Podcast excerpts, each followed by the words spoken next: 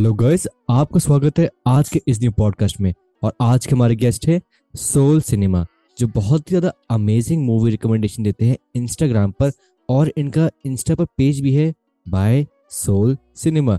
तो Soul Cinema, आपका real name क्या है बाय द वे? एक्चुअली मेरा नाम वैभव जोशी है, मैं जयपुर से बिलोंग करता हूँ और एक्चुअली मैं अभी तो मुंबई में हूँ, बट हाँ मेरा जो होम है वो जयपुर में है। अच्छा, मेनली आप वैसे जयपुर में रहते हो? अच्छा। और ये जो आपका इंस्टाग्राम पेज है सोल सिनेमा के नाम से, बाय द वे जिनको नहीं पता, इनका सोल सिनेमा के नेम से पेज है, जो बहुत ही अच्छी खासी मूवी रिकमेंडेशन और बहुत सारी क्लासिकल फिल्म्स की भी रिकमेंडेशन देते रहते हैं। मैं आपका पेज बहुत टाइम से फॉलो कर रहा हूँ, even when I didn't have this podcast, उस उस टाइम से आपको फॉलो करता आ रहा हूँ। मुझे बहुत ज़्यादा अमेजिंग लगती है आपकी, आप जो मूवीज़ रिकमेंड करते हो और लोगों को भी, और सीरीज़ जो बताते हो आप, तो उस सब की स्टार्टिंग कहाँ से हुई आपकी? आपने शुरू कहाँ से करा? अगर मैं बात करूँ तो I started this in twenty twenty. I remember the date when I started this. It's almost twenty-ninth November midnight twenty twenty. I started this page, and actually I na, me and my brother, we started this page. Actually he is in Gurgaon right now doing job, and I am handling this page right now. So we both started this page in twenty-ninth November twenty twenty, and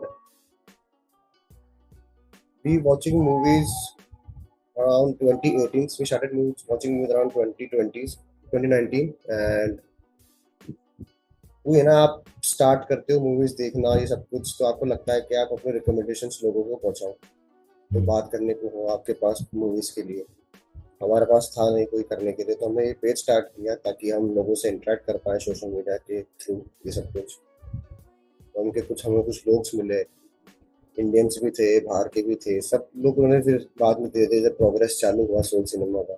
starting के six month तो कुछ भी नहीं था, लोगों को पता भी नहीं था कि क्या होता है ये सब चीज़ें, मतलब लोग चेक भी नहीं कर रहे थे कि कोई सोल सिनेमा करके अकाउंट है। आजकल लोग देख रहे हैं, समझ रहे हैं कि हाँ कोई अकाउंट है, वो रिकमेंडेशंस देता है और बहुत चीज़ें हो जाती है। तो हाँ, एक वैलिडेशन मुझे हम दो, हम दोनों को अराउंड वन ईयर बाद मिला था। ट्वेंटी ट्वेंटी में मुझे आज भी याद है कि हमारे टेन के हिट किए थे, उसके बाद हमको एक वैलिडेशन मिला था कि हाँ सोल सिनेमा नाम का एक पेज है जो सोशल मीडिया पे एक अच्छे रिकमेंडेशंस देता है फिल्म्स के, टीवी शोज के। और तो यार तो ये स्टार्टिंग जो जर्नी थी ये ट्वेंटी नाइनटीन से हो गई थी, लेकिन हमने पेज ट्वेंटी ट्वेंटी में बनाया। बहुत हम दोनों मूवीज तो बहुत टाइम से देख रहे थे, मेरा मेरा भाई जो है। ये है क्या, जब हमने मूवीज देखना स्टार्ट किया था तो हमें पता नहीं था कि हम इसको कैसे विजुअलाइज करके हम सोशल सिनेमा पे या मतलब कोई हमारा जो पेज होना होगा आगे जाके उसको डालेंगे। फिर हमने अपना पेज ऐसे बनाया, तो धीरे धीरे हमने पहले वीडियोज डालने चालू किए। हमारे जो पॉपुलर पेज है सोल्स भी है इंस्टा पे, गूजबम्प सिनेमा, इंसाइक्लोपीडिया, इंसाइक्लोपीडिया ना, इन सबको हमने फॉलो करना चालू किया कि ये मेरे लिए बड़ी इंस्पिरेशन है, मेरा मेरे ब्रदर की, ये हम दोनों के लिए बड़ी इंस्पिरेशन है पेजेस बहुत सारे। तो हमने इनको पहले फॉलो करना चालू किया, ये क्या है, कैसे इतने लोग कंटेंट बनाते हैं, क्योंकि पता नहीं था कंटेंट होता क्या, कंटेंट क्रिएटर कैसे बनता है। हमने स्टार्ट किया कंटेंट क्रिएटर का एक कोर्स, कंटेंट क्रिएटिंग कैसे करती है। पहले मैंने यूट्यूब से चालू किया सीखना, उसके बाद मैंने कोर्स लिया, फिर मैंने समझा कि अच्छा what people wants, what you need to give them, ये सब कुछ चीज़ें समझना चालू किया। और फिर जब धीरे धीरे आया समझ में, तो आज प्रोग्रेस दिखी रही है। ये सोल क्या था, ये सोल सिनेमा जैसा नाम आपको लाइक माइंड में आया कैसे? कि बहुत डिफरेंट और यूनिक नेम है पीछे। या इसके पीछे एक इंटरेस्टिंग स्टोरी बहुत है, क्योंकि मेरा मैं इस नाम के बिल्कुल उसमें नहीं था कि मुझे ये नाम चाहिए। मेरा जो ब्रदर है वो बड़ा स्पिरिचुअल लाइफ जीता है अपनी, मतलब स्पिरिचुअल लाइफ फॉलो करता है, तो उनको बड़ा वो था कि क्या नाम रखा जाए, क्या नाम रखा जाए। तो उसने कहा कि यार इसको सोल सिनेमा का नाम कैसा रहेगा। मैंने कहा चलो ट्राई करते हैं एक बार, नया नया पेज है, बाद में चेंज भी कर लेंगे, कोई दिक्कत नहीं है अगर नहीं चला तो। लेकिन इनफैक्ट वो चलने लग गया, उन्होंने कहा कि इस पे स्टिक रहते हैं। और Soul Cinema is a kind of कि we have a soul, so cinema has a soul to impact you the most, ऐसा मुझे लगता है। कि एक सिनेमा में एक ऐसा एक वो है मीडियम, एक cinema is a kind of medium जो आपके सोल को टच कर सकता है बहुत इजीली, अगर आप उसे ढंग से समझते हो, अगर आप उसे फील करते हो, तो ये सब कुछ है। इसलिए हमने ये सोल सिनेमा का नाम जो है ये कैरी ऑन किया आगे, और अब तक चल रहा है बढ़िया, और मैं इसे भी स्टिक रहूंगा आगे। मूवी रिकमेंडेशन और आप मूवी रिव्यूज, मतलब आप दोनों देते हो ना वैसे? हाँ, या फिर खाली मूवी रिकमेंडेशन ही? नहीं, मैं मूवी रिकमेंडेशंस भी देता हूँ, टीवी शोज भी देता हूँ। इनफैक्ट जो मैं देखता हूँ, जो मुझे लगता है कि ये रिकमेंड करना अच्छा रहेगा लोगों को, मैं वो करता हूँ। एक्चुअली मैंने सॉन्ग्स भी रिकमेंड किए हैं, मैं बहुत कुछ, मैं बुक्स भी रिकमेंड कर देता हूँ, कभी कभार मेरी स्टोरीज पर लोग मुझसे पूछते हैं। इस काइंड ऑफ कि अगर मुझे जो अच्छा लगता है रिकमेंड करना है, जो मुझे लगता है कि लोगों को अच्छा लगेगा, मतलब उनके लिए बेनिफिट होगा या उनके लिए प्रोग्रेसिव होगा उनकी लाइफ में, तो मैं उन्हें रिकमेंड करता हूँ। इसमें कोई वैसा नहीं है कि वैसे मूवीज ही करता हूँ। पर आपको टाइम मिलता कैसे इतना स्टफ देखने का, ये मूवीज? क्या मैं अभी, हाँ एक्चुअली क्या है, मैं अभी एमबीए के थ्रू कर रहा हूँ प्रिपरेशन, मेरा कैट के पेपर्स बचे हैं, मैं कैट का प्रिपरेशन कर रहा हूँ, तो अभी तो फिलहाल नहीं। मैं अभी बहुत टाइम से तो बड़ा हेक्टिक वो हो चुका है पिछले छः महीने से, तो मैं आप कभी जाके देखोगे तो मेरी, मैं हफ्ते में सिर्फ एक या दो ही पोस्ट कर पाता हूँ, कर ही नहीं पाता। Hmm. लेकिन हाँ वही, अगर आपको दो तीन घंटे मिल जाते हैं अगर आपके दिन के, तो आप उसमें निकाल सकते हो। एक्चुअली मेरा तो पैशन है ना, मुझे यही करना है आगे, ताकि भी सिनेमा में बड़ा अपना करियर सेट करना है एक बार अच्छा, अगर आगे अपॉर्चुनिटीज मिलती हैं तो। इसलिए मैं एज अ पैशन समझ के करता हूँ।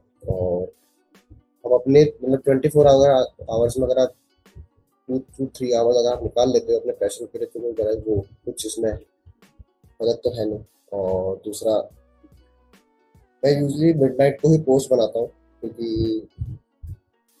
Eleven to two eleven P M to two A M के बीच में, इसमें मेरा क्या है थोड़ा सा हैक्टिक नहीं होता है शेड्यूल, तो मैं इस टाइम पोस्ट बना के अपना शेड्यूल बना लेता हूँ कि इस टाइम मुझे ये वाली पोस्ट अब करनी है, वैसे करनी है, तो वो मैनेज हो जाता है। और जिस टाइम से कर रहा हूँ तो यूज टू हो ही गया।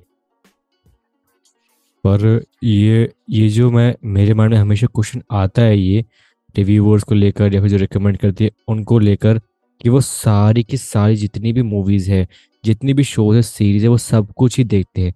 सो ये सच है या फिर झूठ है? और आप मतलब ये चीज़ फॉलो करते हो या फिर आपका थोड़ा अलग पैटर्न है इसको लेकर? नहीं, मैं अगर इस बात को बोलूँ तो लोग क्या है, अगर आप रिकमेंड कर रहे हो चीज़, जितने मैं लोगों से इंटरेक्ट करता हूँ मुझे पता चल जाता है कि उन्होंने वो चीज़ देखी है या नहीं देखी। एक सिंपल सा ट्रिक होता है, आप उनसे दो तीन क्वेश्चंस पूछ सकते हो उनके बारे में, अगर उनको पता होगा तो इसका मतलब उन्होंने देखा था। एक्चुअली कुछ ऐसे लोग भी होते हैं जो सिर्फ समरी देख के बोल देते हैं कि हाँ मैंने देखा है। मैंने बहुत ऐसे लोग भी देखे हैं जिन्होंने, सपोज करो अगर कोई सिक्स सीजन का शो है और twenty to twenty five episode है, forty to forty five minute की ड्यूरेशन है, तो बहुत लोग होते हैं जो डिच कर देते हैं, नहीं देखते क्योंकि बहुत लंबा शो हो जाए। तो लोग लोग उससे उसकी समरी पढ़ लेंगे, उसके क्लिप्स देख लेंगे कि समझ में आ जाए कि हाँ क्या है। तो मैं मैंने ऐसे लोगों से इंटरेक्ट भी करता हूँ, तो मुझे पता चल जाता है कि ये ऐसे ऐसे है। लेकिन आप वो ये बस आप अपने तक ही रखो उस चीज़ को, बेटर रहता है, दूसरे को पता ना चलने दो, तो ये ज़्यादा बेटर है। फिर भी मैं रिकमेंड करता रहता हूँ उनको आगे, कि मुझे पता है कि ये कभी ना कभी इनको, जब इन्होंने अगर क्लिप्स भी देखी, अगर इतना टाइम लगाया, तो ये हो सकता है कि पूरा शो भी बाद में कभी ना कभी देख ही लेते। मेरे ऐसे बड़े फ्रेंड्स रह चुके हैं जो बोलते हैं कि हाँ मैंने मैंने रिकमेंड किया, उन्होंने कहा हाँ मैंने देख लिया, ताकि उसको कुछ ऐसा ना लगे कि हमने इसकी बात का इम्पोर्टेंस नहीं दिया, ये सब कुछ। लेकिन हाँ मुझे पता चल जाता है कि किसने देखा है किसने नहीं देखा है। hmm. कुछ कुछ स्ट्रेट फॉरवर्ड लोग भी होते हैं जो बोल देते हैं कि हमने नहीं देखा है, तो आप प्लीज इसको वापस रिकमेंड कीजिए मुझे, ये सब कुछ। सोल सिनेमा मुझे ऐसे बहुत लोग मिले जो मुझे बोल चुके हैं कि मैं हमने हम जो आपने रिकमेंड किया था वो हमारे दिमाग से निकल गया, आप वापस रिकमेंड कर दीजिए, तो मैं कर देता हूँ, कोई दिक्कत नहीं आती। और ये जो मूवी रिकमेंडेशन होता है और मूवी रिव्यूज करना होता है, ये दोनों लोग कहते हैं बहुत कम्प्लीटली डिफरेंट है, मतलब जिनसे मेरी जिनसे मेरा गेस्ट जो मैं मुझे पॉडकास्ट में पहले भी आ रखे बहुत सारे ऐसे इसी फील्ड के, जैसे एक का तो आपको नाम पता ही है, ब्लैक बार्स ऑफिशियल हो गया, एक मूवी रिव्यूअर है यूट्यूब पर जिनका नाम मूवीज जॉकी है, जो अच्छा से फेमस यूट्यूबर है हो, है अभी भी, वो भी मुझे बताते हैं कि दोनों चीज बहुत डिफरेंट है। तो ये सच है, मतलब क्या लगता है आपको? Totally different. अगर आप देखा जाए तो movie recommendation kind of thing कि अगर आप आपने एक मूवी देखी, आपने उसे रिकमेंड किया कि हाँ ये जॉनरा पे है और ये जॉनरा के जो लोग हैं उन्हें पसंद आएंगे। Movie reviews movie reviews totally different. आपको उसमें एनालाइज करना होता है कि पिक्चर में हुआ क्या, एक्चुअली मैं मूवीज रिव्यू लिखता हूँ सिर्फ लेटरबॉक्स के लिए, लेटरबॉक्स में ही डालता हूँ अपने मूवीज रिव्यू, सोल सिनेमा पे बहुत कम डालता हूँ। hmm. तो जो मूवी रिव्यूज होते हैं वो इस तरीके के हैं कि अगर आप उसे आप एनालाइज करना पड़ता है कि एक चीज आपको शॉट बाय शॉट फिल्म को देखना होगा। अगर आपको वो तीन घंटे की फिल्म, थ्री आवर फिल्म है तो उसको खत्म करने में आपको approx four hour four hour लगेंगे। Hmm. कि आपको उसको एनालाइज करना है, उसको समझना है कि उसके पीछे का स्टोरी क्या है, डायरेक्टर कहना क्या चाहता है, ये सब कुछ। ये अगर आपको चीजें पता नहीं होगी तो आप शायद भी एक अच्छा डीप एनालाइज रिव्यू लिख पाएंगे। और डीप एनालाइज रिव्यू लिखने के लिए बहुत एक समय और अच्छे ग्रामर की जरूरत है आप, जो बहुत लोगों में नहीं होती है या बहुत लोग करना नहीं चाहते, होती है लेकिन करना नहीं चाहते, इसलिए यूजुअली रिकमेंड करते हैं। लेकिन मैं लेटर बॉक्स में मेरे रिव्यूज लिखता हूँ और डालता हूँ वहाँ पे रिव्यूज, हर मूवी के नहीं, लेकिन हाँ अगर मैंने एक महीने में पच्चीस मूवीज देखी है तो मैं अप्रॉक्स पंद्रह टू सोलह मूवीज के रिव्यू और डालता हूँ। शॉर्ट भी होते हैं, लॉन्ग भी होते हैं, तो वही चलता रहता है। लेकिन हाँ, it's totally different. Movie recommendation and movie analysis is totally different things, और movie reviews is quite of hard to understand and quite of hard to written. Are you into classical films? No, मैं realistic films भी देखता हूँ, classical भी देखता हूँ। It's totally depend on the mood. अगर मुझे क्लासिकल फिल्म अगर पसंद नहीं है तो मैं सिर्फ क्लासिकल फिल्म ही देखूंगा। मैंने एक पैक्ट बनाया था ट्वेंटी ट्वेंटी में कि अगर मुझे जो फिल्म पसंद नहीं आ रही है तो मैं उस फिल्म को ही देखूंगा कि वो मुझे पसंद क्यों नहीं आ रही है, hmm. तो उसमें ऐसा क्यों है कि वो पसंद क्यों नहीं आ रही। अगर मुझे कोई रोमांटिक फिल्म या मुझे कोई थ्री आवर लॉन्ग फिल्म पसंद नहीं है कि ये बड़ी भागे देखूंगा, तो मैं उसी फिल्म को देखूंगा। पहले ऐसी बहुत फिल्म है जो मुझे पसंद नहीं थी स्टार्टिंग में, लेकिन उन्होंने मेरी वे ऑफ थिंकिंग बदल दी, वे ऑफ फील बदल दिया। ऐसी बहुत पिक्चरें जो मैंने ट्वेंटी ट्वेंटी में देखी जो मुझे लगता था कि अच्छी नहीं होगी, लेकिन वो इतनी अच्छी निकली कि आप I don't have words to express कि मुझे क्या फील होगा कुछ लोग। हम्म आपके फेवरेट फिल्म मेकर्स कौन है by the way? You ask me, there five. अगर मैं बताऊं तो मेरे पांच हैं और भी बहुत सारे, लेकिन इन पांच को मैं बड़ा एडमायर करता हूं। वो है मार्टिन स्कॉर्सेसे, हम्म फ्रांसिस फोर्ड कोपालो, हम्म अकीरा कुरोसावा। हाँ, अकीरा कुरोसावा की मैंने कम पिक्चरें देखी, लेकिन मुझे पता है कि उनकी जो फिल्मोग्राफी है वो बहुत बहुत बहुत वर्सटाइल है, बहुत लेजेंडरी है। मैंने उनकी सिर्फ फोर टू फाइव फिल्में देखी, लेकिन मुझे पता है कि इन फोर टू फाइव फिल्मों ने मुझ पर क्या इम्पैक्ट किया है। और अगर मैं बात करूँ तो आनंद तापसरी, जो रशियन फिल्म मेकर, बहुत Russian film maker. Ingmar Bergman, बहुत स्वीडिश फिल्म मेकर। तो ये मेरे पास ऐसे फिल्म मेकर्स हैं जो मुझे बहुत बहुत बहुत, मैं इनको बहुत ज़्यादा एडमायर करता हूँ। और इनकी जो फिल्म्स हैं उन्होंने मेरी लाइफ टोटली चेंज कर दी है, टोटली, बिल्कुल। तो आपने इंगमर बर्गमन की सारी मूवीज देखी है, फिर कुछ एक आधी देखी है? नहीं, ऑलमोस्ट मैंने सारी देखी हुई है। बहुत उन, उनका जो अर्लियर वर्क है शायद वो मैंने वो ना देखा हो, क्योंकि मैंने ऑलमोस्ट सारी फिल्म देख रही। Hmm. उनका स्टार्टिंग का जो वर्क है नाइनटीन फिफ्टीज का, नाइनटीन फोर्टीज का, मैंने वो नहीं देखा। मुझे पता है कि मैंने शायद वो नहीं देखी, क्योंकि वो वो फिल्म्स बहुत इजीली आपको अवेलेबल नहीं मिलेगी इंस्टा पे, गूगल पे या किसी भी। तो मैं यूजुअली उनका ब्लूरे कलेक्ट कर लेता हूँ, डाउनलोड परचेज कर लेता हूँ, लेकिन वो मुझे बहुत मुश्किल से मिलता है, इसलिए मैंने अभी तक वो तो नहीं देखी। बाकी almost ninety ninety five percent मैंने उनकी फिल्म देखा। ये जो बॉलीवुड की क्लासिकल फिल्म्स होती है, इसको लेके कुछ बोलना चाहोगे आप? क्योंकि आपको पता है बॉलीवुड में क्लासिकल डायरेक्टर्स बहुत सारे रहे हैं, स्पेशली बहुत बड़े बड़े, जैसे सत्यजीत रे हो गए सर हो गए और गुरु दत्त हो गए, ऐसे बहुत बड़े बड़े फिल्म मेकर्स रहे। तो ऐसे ऐसे फिल्म मेकर्स अब देखा जाए तो वैनिश हो गए बहुत ज़्यादा हॉलीवुड में। दे डू एग्जिस्ट और आगे भी आएंगे ऐसे ऐसे बड़े बड़े डायरेक्टर्स, लेकिन अब बॉलीवुड में बची नहीं है, बहुत ही कम बची, एक आधी बची बची है। तो क्या है ना कि आप अपने बॉलीवुड जो है वहाँ पे ज्यादातर कमर्शियल मूवीज हिट होती है, आपने देखा होगा बिग स्टार मूवीज ही हिट होती है। बिग स्टार का बिग कास्ट है, बिग डायरेक्टर है, बिग बजट फिल्म्स हैं, तो वो हिट है। उसके बिना अगर आप कोई इंडी फिल्म बनाएंगे तो वो बहुत मुश्किल से हिट होगी, बहुत मुश्किल से लोगों तक पहुंचेगी। इसलिए आजकल ओटीटी प्लेटफॉर्म्स आए जो आए हैं उसको वो रिलीज हो जाती है। अभी बहुत सारी ऐसी फिल्म अभी आ चुकी है जो सिर्फ ओटीटी पे आ चुकी है, क्योंकि पता है उनका मार्केट बहुत इजिली ग्रो नहीं होगा अगर वो थिएटर्स में रिलीज होते हैं। और दूसरा, Satyajit Ray is one of the greatest director ever lived in my in my opinion. अगर मैं बोलूँ तो सत्यजीत रे की जो फिल्म्स थी वो इतनी इम्पैक्टफुल है कि मैं आपको क्या बताऊँ, वो इतनी इम्पैक्टफुल थी कि मैं मैंने हाल मैंने पत्थर पंचली देखी है hmm. और अपू ट्रिलॉजी मैंने अपू ट्रिलॉजी मैंने पूरी देखी है, तो मुझे पता है कि उनका डायरेक्शन स्टाइल क्या है, वो किस तरीके की मूवीज बनाते हैं और उनका कहने का तरीका क्या है, वो कहना क्या चाहते थे उस टाइम, वो सब मुझे इतना उन थ्री मूवीज से मुझे पता चल चुका है कि उनका क्या हो सकता है, मतलब कैसे कैसे उन्होंने पिक्चर बनाई होगी अपने एरा में। मैंने सारी नहीं देखी लेकिन हाँ मुझे इतना पता है। और अगर मैं बात करूँ गुरु दत्त की, तो गुरु दत्त की मैंने लास्ट मूवी देखी थी आकाश के फूल, जो मेरी फर्स्ट और लास्ट पिक्चर थी। उसके उसके पहले मैंने कोई पिक्चर देखी नहीं, मैंने अभी तक भी देखी है।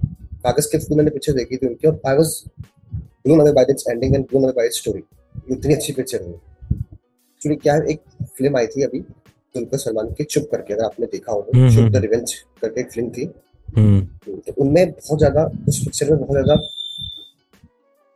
बात हुई थी गुरु दत्त की फिल्मोग्राफी की, और उसके कारण मैंने उस फिल्म को चालू किया था, फूल कागज के फूल फिल्म को। और वो बहुत बहुत बहुत अच्छी फिल्म है, अगर लोगों ने नहीं देखी हो तो मैं बिल्कुल कहना चाहूंगा कि लोग उस पिक्चर को देखें और समझे गुरु दत्त के कहने का तरीका क्या था। गुरु दत्त की फिल्म जो थी वो क्रिटिकली बहुत नेगेटिव थी, क्रिटिक रिव्यूज जो आते थे वो बहुत नेगेटिव आते थे उस समय पे गुरु दत्त की फिल्म के, इसलिए गुरु दत्त की फिल्म चलती नहीं थी क्योंकि लोग जो थे सिर्फ क्रिटिक्स के रिव्यू देख के मूवी देखते थे पहले। अब ऐसा नहीं होता है, अब तो बहुत लोग रिव्यू देते हैं तो पता होता है कि क्या होगा, लेकिन पहले सिर्फ क्रिटिक्स देते थे रिव्यू, उसके कारण लोग उनकी फिल्म नहीं देखते थे क्योंकि क्रिटिक्स के रिव्यू आते थे नेगेटिव। ये बहुत ज्यादा एक प्रॉब्लम थी गुरु दत्त के लिए, इसलिए उनकी लास्ट फिल्म जो थी कागज के फूल, जो कि बिल्कुल अच्छी नहीं गई थी बॉक्स ऑफिस पे उस टाइम, लेकिन अगर आप उस फिल्म को आज देखें तो is one of the highly acclaimed film.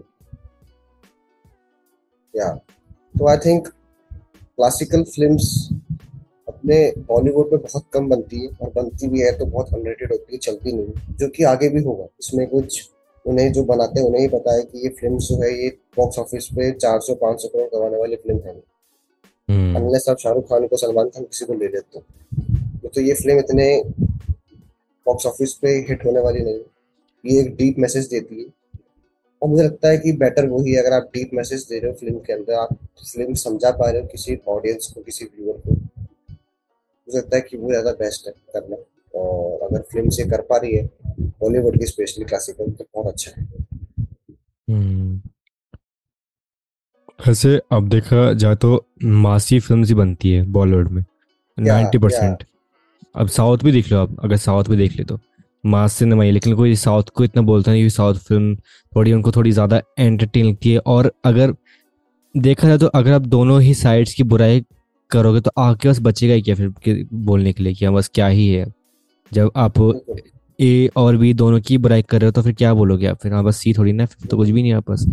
तो वही मैं हमेशा सोच बोलता हूँ कि अब मां सिनेमा ही बचा है, जो बचा है अब देखने लायक, और वही अब शायद रह गया है। एक्चुअली साउथ का जो सिनेमा है, आई रियली एडमायर कि मैंने बहुत पिक्चरें देखी हैं साउथ की भी, और साउथ का जो स्टोरी टेलिंग है अपनी मूवीज को लेकर, उनका स्टोरी टेलिंग है डायरेक्टर्स का, वो बहुत बहुत हाई लेवल पे है, बहुत एक टॉप नॉच तरीके से वो स्टोरी टेलिंग करते हैं, इसलिए उनकी फिल्म चलती है बहुत ज्यादा। और जो उनका एक्शन है वो अब जाके अभी पिछले I think six to seven year में इतना इम्प्रूव हुआ है, इतने तरीके से उन्होंने, जैसे एस एस राजामौली की फिल्म्स देखी है आप, उसमें किस तरीके से एक्शन सीक्वेंस शॉट होते हैं, किस तरीके से एक्शन सीक्वेंस को डायरेक्ट किया जाता है, वो वन ऑफ द फाइनेस्ट मुझे लगता है कि एक्शन मूवीज के अंदर एस एस राजामौली का काम बहुत अच्छा है। और अगर आप स्टोरी की बात करें तो मणि रत्न करके एक डायरेक्टर है, बहुत बहुत बहुत वर्सेटाइल डायरेक्टर है अपने इस एरा के। उनकी फिल्म्स में जो स्टोरीज होती है वो बहुत बहुत सिंपल स्टोरी है, बहुत सिंपल स्टोरी होती है, टू आवर लॉन्ग स्टोरी, बहुत सिंपल, और लेकिन वो उतना डीप मैसेज आपको पोर्ट्रे करेगी ना, आप एक बार के लिए स्टन रह जाओगे कि ये क्या हुआ फिल्म में, और ये किस तरीके से ये सिंपल फिल्म एक इतना डीप मैसेज पोर्ट्रे करेगी। तो उनके पास अगर मेनली आपके पास अगर स्टोरी स्ट्रॉन्ग है ना, तो आपको जरूरत नहीं किसी चीज़ की, आपका डायरेक्शन और अगर आपकी एक्टिंग अगर थोड़ी कम भी है, ज़्यादा अच्छी भी नहीं, अगर आपके पास स्टोरी अच्छी है तो वो चलेगी। इसलिए बहुत लोगों का स्टोरी अच्छी नहीं होती है तो वो एक्शन सीक्वेंस ज़्यादा दिखाते हैं, रोमांसिक ज़्यादा दिखाते हैं, वो सब चीज़ें। और आपको लाइक पेड रिव्यूज वगैरह जो होते हैं, जो हम करते हैं, कितने पेड रिव्यूज हो गए हम, मतलब yeah. मेरा मतलब हमसे नहीं था, जो लोग करते हैं यूट्यूब वगैरह, बहुत से जो आप देखते हो गए, मतलब बहुत लोग हैं, I don't want to take anyone names, but उनको लिए क्या कहना मतलब आपका? या पेड रिव्यूज इस काइंड ऑफ कि देख, उनको कहा जाता है ना कि रिव्यू दो आप, अब उनको यही नहीं कहा जाता। मेरे पास भी बहुत सारे पेड रिव्यूज अभी पड़े हैं आए हुए, लेकिन मैं अभी उनको नहीं कहना चाहता हूँ कि अभी मैं करूँ। किसी स्ट्रीमिंग ऐप से मेरे पास पेड रिव्यूज का नहीं आया, लेकिन कुछ ऐसे इंस्टाग्राम हैंडल्स से मेरे पास आता है पेड रिव्यूज, तो मैं उनको कहता हूँ कि आप पहले मैं आपकी मूवी देखूंगा, उसके बाद आपका रिव्यू दूंगा। तो ये कहते हैं कि आप जैसा भी आपको सही लगे आप उसको रिव्यू दीजिए, तो मैं हाँ मुझे लगता है मैं जो मुझे अच्छा लगेगा मैं उसका रिव्यू दूंगा। और हो सकता है मैं मतलब मेनली मैं नेगेटिव रिव्यूज नहीं देता हूँ किसी मूवी को, अगर तो मुझे अच्छी लगी ना तो मैं उसको नेगेटिव रिव्यू नहीं दूंगा, उसको मैं टू टू थ्री स्टार देके बोलूँगा कि हाँ ये अच्छी है, आप वन टाइम वॉच है, आपका इस जॉनरा में अगर आपका इंटरेस्ट है तो आप इस फिल्म को देखिए, तो नहीं देखिए। और अगर पेड रिव्यू की बात है तो पेड रिव्यू में ही होता है कि लोग आपको कहते हैं कि आपको ऐसा रिव्यू देना, तो आप ऐसा रिव्यू देते हो, क्यों पेड है ना, फिल्म पेड है तो लोग आपको कह रहे हैं कि आपको ये रिव्यू देना, तो आप ऐसा रिव्यू देते हो, तो इसमें कोई गलत नहीं। पहले आप वो मूवीज देखते हो, उसके बाद आप वो रिव्यू देते हो। It's totally depend on you कि आप कैसा रिव्यू देते हो, नेगेटिव पॉजिटिव, उस पे जो जिसने आपको कहा उस पे फर्क फर्क नहीं पड़ता। It's totally depend on you कि आप पॉजिटिव रिव्यू देते हो, नेगेटिव रिव्यू देते हो। लेकिन मेरा ये मानना है कि हमेशा पॉजिटिव रिव्यू ही देना चाहिए, क्योंकि जिस डायरेक्टर ने वो फिल्म बनाई है अगर वहाँ तक वो रिव्यू पहुँचता है तो हल्का सा ऑफेंसिव लग सकता है, हल्का सा ऑफेंड कर सकता है या थोड़ा अपसेट कर सकता है, इसलिए मैं हमेशा यही सोचता हूँ कि आप पॉजिटिव रिव्यूज दीजिए जितना हो सके उतना। पर आपको लाइक लाइक एक टाइम पे सीरीज आई थी, मुझे नाम याद नहीं है क्या नाम था, अर्तुगरुल घाजी, अगर आप याद हो, अर्तुगरुल घाजी नाम से, उसके ऊपर लाइक बहुत बड़ा वो आया था, हाँ बहुत पाकिस्तानी सीरीज थी कोई, उसके ऊपर ये बहुत बड़ा क्लेम आया था कि उस उस सीरीज ने जितने भी लोग जितने भी लोगों ने रिव्यू किया इस सीरीज का, वो सारे पेड रिव्यूज दिए, उन्होंने पैसे लिए उसको प्रमोट करने के। हाँ, एंड इवन दो सीरीज लाइक हंड्रेड एपिसोड कितनी एपिसोड लॉन्ग थी, सीरीज बहुत बड़ी थी, मतलब काइंड ऑफ आप कह सकते हो हिस्टोरिकल बेस्ड सीरीज थी वो, उसकी लोगों ने बेफालतू में तारीफ करी जो उन्होंने पूरी सीरीज देखी भी नहीं है। सो उसी मोमेंट से मुझे याद आता है कि पेड रिव्यूज वगैरह डू एग्जिस्ट, पर यूट्यूबर्स जो होते हैं या पेड रिव्यूज का यही तो एक क्लासिक वो चीज होता है कि आप तो पेड हो रहे हो आप उस रिव्यू को देने के लिए, तो आप वो जो आपको कहेंगे आपको वही रिव्यू देना होगा। बेसिकली ये एक सिंपल चीज है जो चलती आ रही है और चलती रहेगी आगे। अब हमारा डिस्कशन होने वाला है राइटर स्ट्राइक के ऊपर। हाँ, क्योंकि मैं चाहता हूँ कि ऑडियंस को जितना इजी और जितना अच्छे से आप एक्सप्लेन कर पाए कि ये राइटर स्ट्राइक क्या है और ये कैसे स्टार्ट हुई और क्या ये बॉलीवुड में हो सकती है कभी भी। बॉलीवुड में होगी क्योंकि बॉलीवुड में बड़े अच्छे पेड एक्टर्स हैं जिनको अच्छे अमाउंट पे एक फीस मिल जाती है, मिलती है रहती है।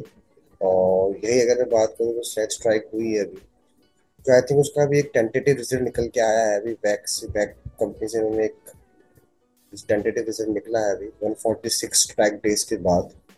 रिसेंटली मैंने एक आर्टिकल में पढ़ा था तो एक दिन पहले या आज शायद आज या कल नहीं पढ़ने पड़ा था, एक टेंटेटिव रिजल्ट निकल के आया जिसमें जो उनकी डिमांड्स हैं एक्टर्स की वो पूरी करने की बात चल रही है कि ये हाँ ये हम पूरी करेंगे।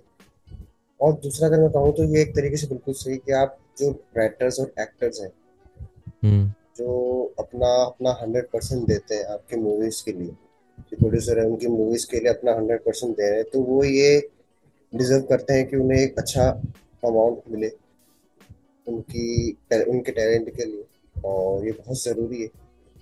और अगर जो इस मैं अगर कहूँ तो मैं स्ट्राइक के बिल्कुल सपोर्ट में हूँ कि ये स्ट्राइक होनी चाहिए और जो हो रही है बहुत अच्छा है कि क्योंकि राइटर्स और एक्टर्स स्पोर्ट्सली राइटर्स राइटर्स ऐसे लोग हैं जो जिनको बहुत जो बहुत अनडिजर्व हो बहुत अन अंडर अप्रिशिएट रहते हैं, जिनको ज़्यादा अप्रिशिएशन नहीं मिलती है। hmm. बहुत सारे ऐसे राइटर्स जो हैं क्योंकि आपको पता ही नहीं कि राइटर्स कौन है, किसने ये मूवी लिखी है। बहुत ऐसे मूवीज हैं जिनके राइटर्स आपको पता नहीं, जैसे आपको डायरेक्टर पता है, आपको एक्टर्स पता है, बहुत ऐसे जिनके राइटर्स पता नहीं। क्यों नहीं पता? क्योंकि वो उनका नाम बहुत कम जगह पे शो होता है, उनका जो पेड फीस है वो बहुत कम होती है इसलिए। और अगर मैं बात करूँ, ये जो स्ट्राइक चल रही है जो अब शायद खत्म होने वाली है, अगर ये है तो ये बहुत अच्छी तरीके से इन्होंने करा है, और मैं चाहता हूँ कि इसका एक रिजल्ट अच्छा निकले, ये वाइट वॉश नहीं हो जाए, इसका एक अच्छा रिजल्ट निकले और आने वाले समय में एक्टर्स और राइटर्स को एक अच्छा अमाउंट, एक अच्छी पेड फीस मिले,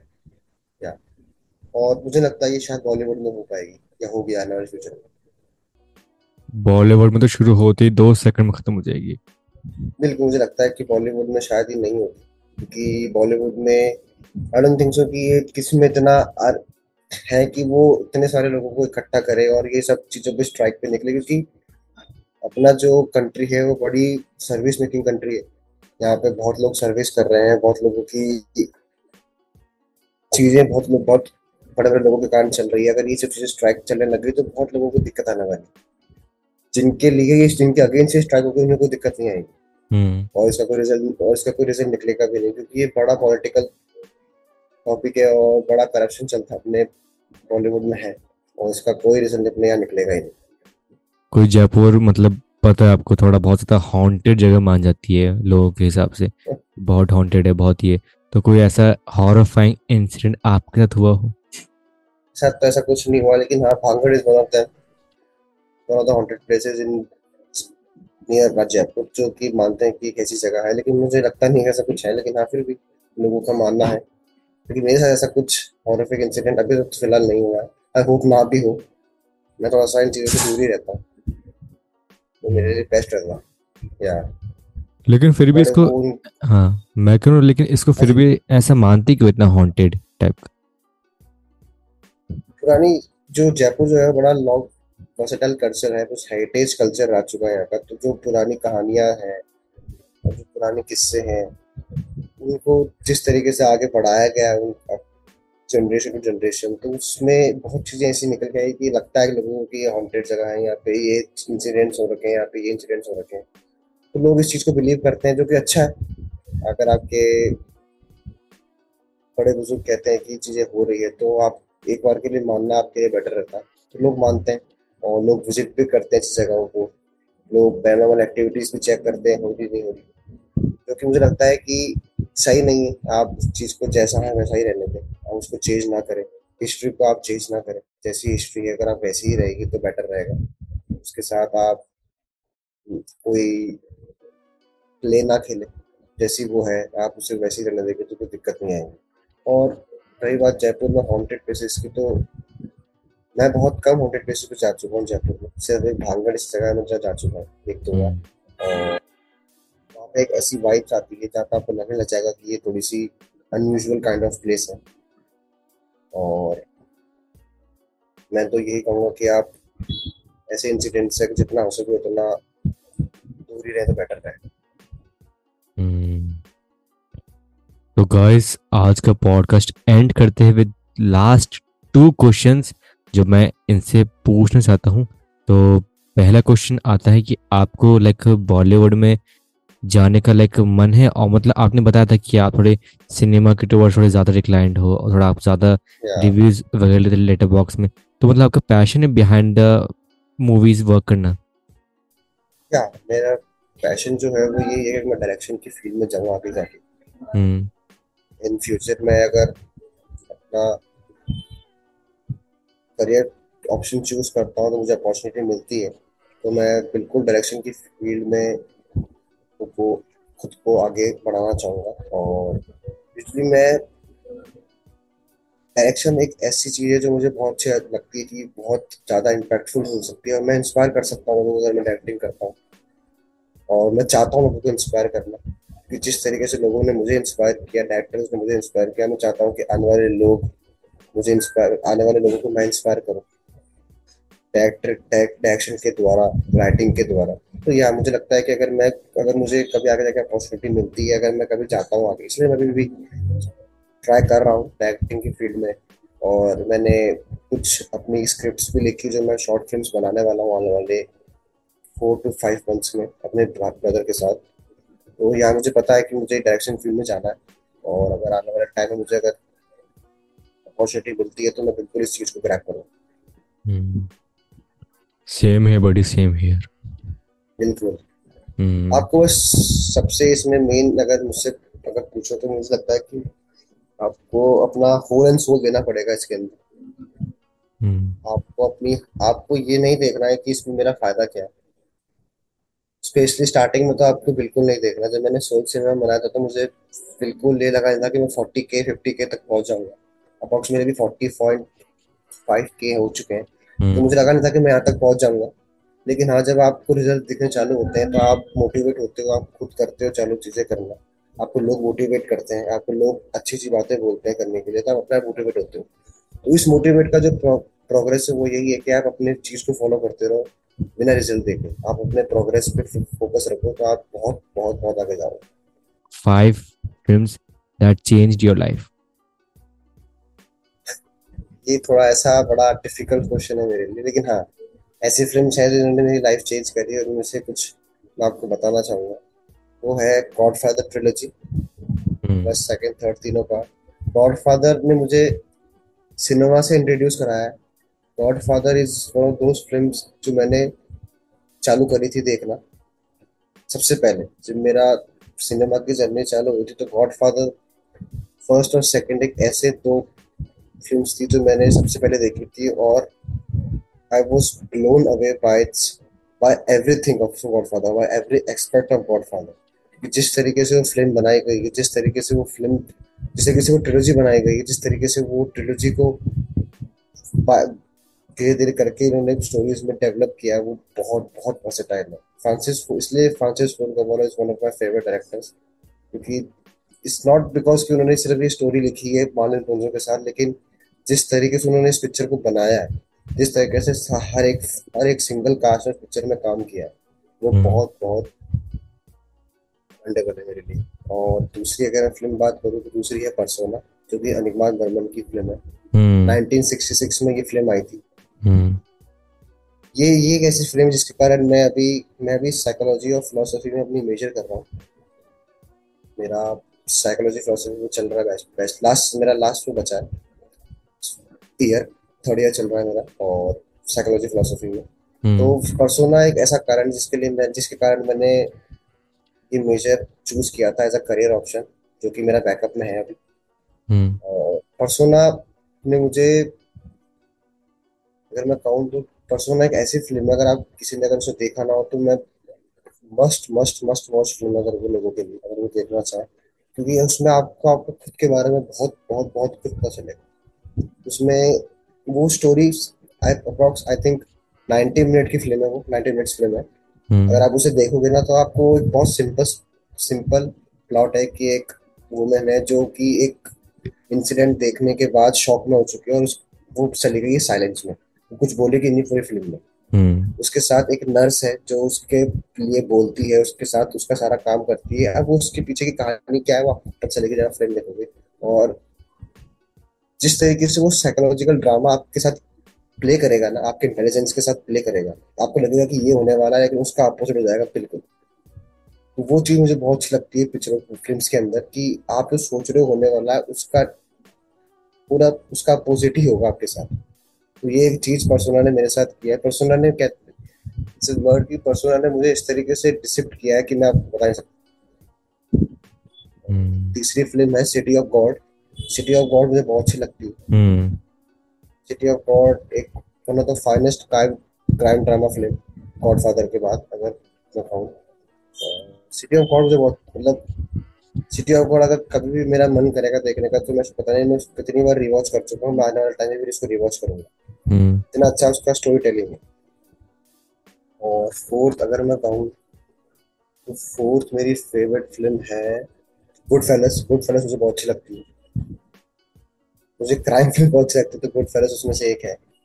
गुडफेलस मुझे बहुत बहुत मेरी one of the favourite film. और लास्ट अगर मैं बात करूँ तो वो है Lord of the Rings. Lord of the Rings की पूरी ट्रिलॉजी अगर मैं बात करूँ तो गॉडफादर ट्रिलॉजी और Lord of the Rings trilogy एक ऐसी फिल्म है जो मैंने अपने अर्लियर जर्नी में देखी थी सिनेमा के, जो मैंने स्टार्टिंग से मैं देखता आ रहा हूँ दोनों दोनों पिक्चरों को. और लॉर्ड ऑफ द रिंग्स एक ऐसी ट्रिलॉजी है जो फैंटेसी फिल्म बट लेकिन वो आपको बड़ा डीपली हिट करेगी. बड़ा आपको बहुत कुछ ऐसी उसमें सीन्स है जो आपको अपने लाइफ में बहुत ज्यादा काम आए.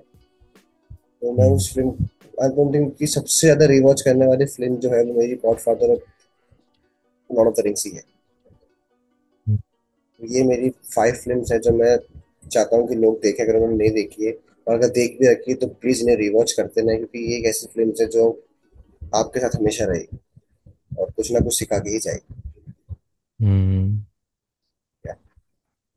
तो गाइज आज का पॉडकास्ट एंड करते हैं सोल सिनेमा की। आपको इंस्टा पर और जिस भी प्लेटफॉर्म पर सोशल मीडिया पे सबकी लिंक्स आपको डिस्क्रिप्शन पे मिल जाएगी। So what are you waiting for, do check it out. Bye.